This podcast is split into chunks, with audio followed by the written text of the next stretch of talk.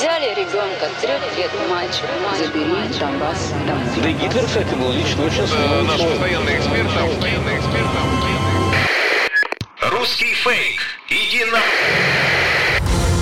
Розвінчуємо російські фейки, які прагнуть зламати наш дух. З експертом детектора медіа Вадимом Міським на українському радіо. Вітаю! З вами Вадим Міський, а це значить, що ми знову починаємо розбирати на атоми ворожу брехню і відправляти її у слід за російським флагманом Чорноморського флоту. Незалежно від того, чи тримаємо ми зброю в руках для захисту нашої батьківщини, усі ми з вами є на інформаційному фронті, і тут розгортаються не менш важливі і драматичні епізоди протистоянь. Своєю інформаційною зброєю Кремль прагне знищити нас морально. Він цілиться у наш дух і хоче зневірити у власних силах. Знати фейки в обличчя це бути озброєними в інформаційній війні. Я нагадаю, що для вас працює команда аналітиків детектора медіа, яка щодня фіксує та спростовує ворожу пропаганду. Запрошую вас розбиратися, де брехня, а де правда, і нести ці знання далі, тобто зупиняти поширення кремлівських вигадок і чуток там, де ви їх бачите і чуєте. Західний світ буцімто не зацікавлений у збереженні цілісності України. Таку тезу останніми днями поширюють російські пропагандисти. За даними Центру протидії дезінформації при Раді нацбезпеки та оборони України, для ширшого поширення такої думки Росія використовує сербського письменника Слободана Деспота. Однак його аргументи не відповідають дійсності. У західному інформаційному сегменті Слободан Деспот розповідає про югославський або чехословацький сценарії для нашої держави. Ці ж тези Росії просувають ліберальні опозиціонери. Кремль понад 10 років активно використовує деспота для просування потрібних російській армії наративів, таких як Крим воз'єднався з Росією, армія Росії це велична армія нащадків переможців Другої світової війни, і Захід відповідальний за русофобські настрої світу. Ось такі наративи він просуває, пояснюють у центрі протидії дезінформації. Як бачимо, всі вони є брехливими. У російських пропагандистських медіа та телеграм-каналах з'явилася інформація про те, що ФСБ Росії героїчно затримала неонацистів, які нібито планували убивство громадського діяча, так званого Володимира Соловйова, на замовлення Служби безпеки України. У своїх повідомленнях медіа та анонімні телеграм-канали посилаються на заяву ФСБ про це. Однак, за даними СБУ, інформація про замовлення убивства Соловйова є фейком. Соловйов не є громадським діячем, а звичайним пропагандистом, російським аналогом Геббельса, котрий обов'язково відповідатиме за свої злочини у міжнародних судах після перемоги України. СБУ не має жодних планів щодо убивства Соловйова. Йдеться у повідомленні відомства. Але додають, що враховуючи кількість фейків та антиукраїнської ненависті, яку транслює ця особа, вона може самотужки захлинутися у продуктах власної низькопробної пропагандистської діяльності. Україні дітей буцімто з маличку навчають ненавидіти Росію. Повідомлення із такою тезою активно поширюють у анонімних проросійських телеграм-каналах. У повідомленнях переважно згадують про так звані звільнені території, тобто окуповані російськими загарбниками. Зокрема, на Харківщині автори анонімних текстів зазначають, що на території Харківщини триває так звана денацифікація, яку, за словами пропагандистів, потрібно проводити навіть у дитячих садочках. Ці слова автори повідомлень підтверджують тим, що проаналізувавши книжки, за якими навчаються діти, можна зробити висновки, що їх буцімто з маличку вчать ненавидіти Росію. Напевне, ненавистю до Росії окупанти називають те, що українські діти училися за підручниками українською мовою, а також вивчали саме українську культуру, українську літературу, історію і так далі. Більше того, у тимчасово окупованих містах, де Росія намагається встановити свою владу, вже відомо про факти знищення українських книжок окупантами. Також Росія намагається запустити в окремих містах навчання російською мовою. Тобто, по факту виходить, що саме Росія веде політику щодо знищення української культури. Франція та Німеччина в умовах російсько-української війни, начебто, продають зброю Росії. Така інформація поширюється у анонімних телеграм-каналах. У повідомленнях зазначають, що Франція та Німеччина продали Росії зброї на 273 мільйони євро, і додають, що саме ці снаряди саме зараз Росія використовує проти України.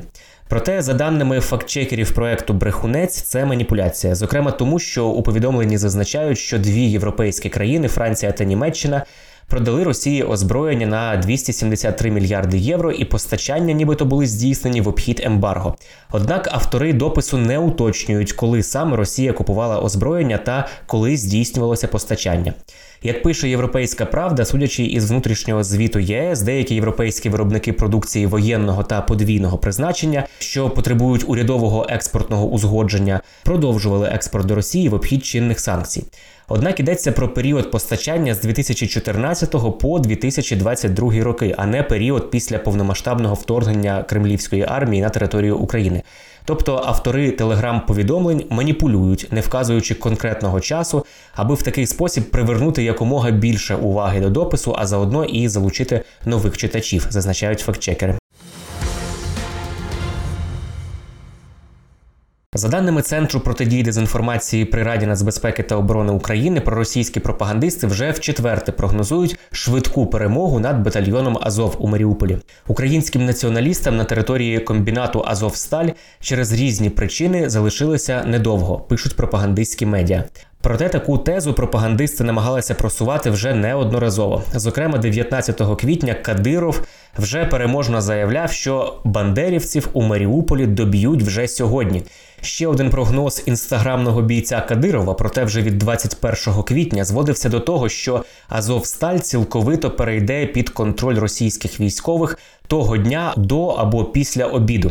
За даними центру протидії дезінформації, після того як це не справдилося, того ж дня міністр оборони Росії Шойгу дав новий прогноз, уточнюючи, що на завершення операції в Азовсталі потрібно 3-4 дні. Проте жоден із цих прогнозів станом на 26 квітня не справдився. Крім усього, Путін офіційно наказав не штурмувати Азовсталь, але насправді бойові дії на території заводу не припиняються уже два місяці. Російських пропагандистських медіа з'являються повідомлення про те, що у Бучі українські військові використовували заборонені шрапнельні снаряди ЗШ-1. За даними Центру протидії дезінформації при Раді нацбезпеки та оборони, основним аргументом, до якого апелюють пропагандисти, є те, що гаубиці Д-30, які і відстрілюють такий снаряд, у Росії застосовуються мало і переважно перебувають на консервації. А от українська армія такі гаубиці широко використовує. Однак, за даними центру, цей аргумент не витримує критики, адже ящики із російськими снарядами ЗШ-1 було виявлено у селі Андріївка Київської області. Перекидання гаубиць Д-30, які належать Росії, було зафіксовано 11 березня на території Білорусі. Перекидання САУ-2 С1 Гвоздика, який належить Росії та також відстрілюють снаряд ЗШ-1, було зафіксовано 19 березня на території Білорусі. Нагадаю, що після того, як територію Київщини і, зокрема, Бучу звільнили від російських окупантів, світ побачив фото звірств, які здійснили російські окупанти. Щоби виправдати себе, Росія продукувала десятки фейків про те, що усе, що відбулось у Бучі, не є правдою, а лише, начебто, постановкою української армії для дискредитації Росії.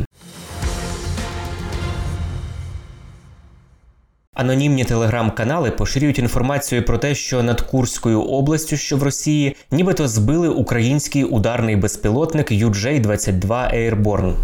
Повідомлення про збитий безпілотник ілюструють низкою фотографій, нібито збитого у небі над Курською областю українського дрона. Такі ж фото поширили і російські пропагандистські медіа. Проте, як пише StopFake, фото цього ж дрона вже публікували місяцем раніше, 24 березня. Тоді стверджувалося, що над Брянською областю російська ПВО нібито збила український безпілотник, уламки якого впали за 50 кілометрів від російського кордону. Як з'ясувалося, через місяць російські пропагандисти просто перевернули старі фотографії і видали їх за новий збитий дрон. Таким чином, російська пропаганда створює видимість своїх масових воєнних перемог. Це були головні фейки на сьогодні. Нагадаю, що не потрібно довіряти чуткам і пліткам, особливо якщо це якась напівсекретна інформація, яку переказав знайомим знайомих хтось із адміністрації, або ви прочитали її у незнайомої людини чи сторінки в мережі. Як правило, за такими неконкретними джерелами ховаються спеціально вигадані ворогом плітки, які мають нас деморалізувати. Є офіційні джерела, і тільки їм ми довіряємо у час війни отримали тривожну новину від знайомих, чи у вайбер-чаті, чи у телеграм-каналі, або хтось у приватні повідомлення вам надіслав. Панікувати не потрібно і переповідати одразу всім навколо також не потрібно. Спершу ми дивимось, чи є це в новинах суспільного мовлення, чи писав про це офіс президента, Міноборони, Генштаб, обласна адміністрація або ваша місцева рада. Якщо такого в офіційних джерелах немає, то інформація швидше за все не варта вашої довіри. Пам'ятайте, що плітки це потужний інструмент ворожої пропаганди, а наше завдання не залишити пліткам шансу на виживання. Бажаю всім моральної витримки і нагадую, що всі ми тепер боремося на інформаційному фронті, а від наших дій залежить успіх всієї країни в інформаційній війні. З вами був Вадим Міський. До зустрічі.